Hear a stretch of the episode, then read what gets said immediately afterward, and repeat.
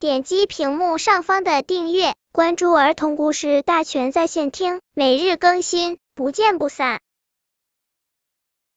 本片故事的名字是《雪中送炭的小狗》。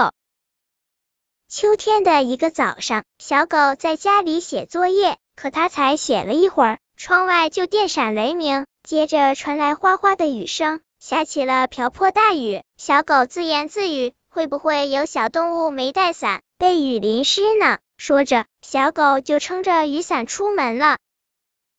小狗看见鹅大姐已经被淋成了落汤鹅，赶紧走过去说：“鹅大姐，我把雨伞借给你吧，不然你会生病的。”谢谢你的好意，可我穿了一身防水衣，我正要去小河里游泳呢。鹅大姐说完。一摇一摆的走了，小狗又看见蜗牛弟弟冒着雨慢悠悠的爬来，连忙跑过去说：“蜗牛弟弟，我把雨伞借给你吧，不然你会感冒的。”蜗牛弟弟说：“谢谢你，不用了，我喜欢在雨中散步。再说，我背上的小房子可以遮风挡雨，如果雨下大了，我会躲进房子里呢。你还是把雨伞借给有需要的小动物吧。”小狗想，也许没有小动物需要伞，我还是回家写作业吧。正在这时，小猫妹妹冒着雨匆匆跑过来，小狗看见了，高兴地说：“小猫妹妹，我把雨伞借给你用吧。”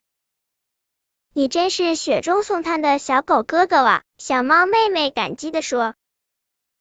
本篇故事就到这里，喜欢我的朋友可以点击屏幕上方的订阅，每日更新。不见不散。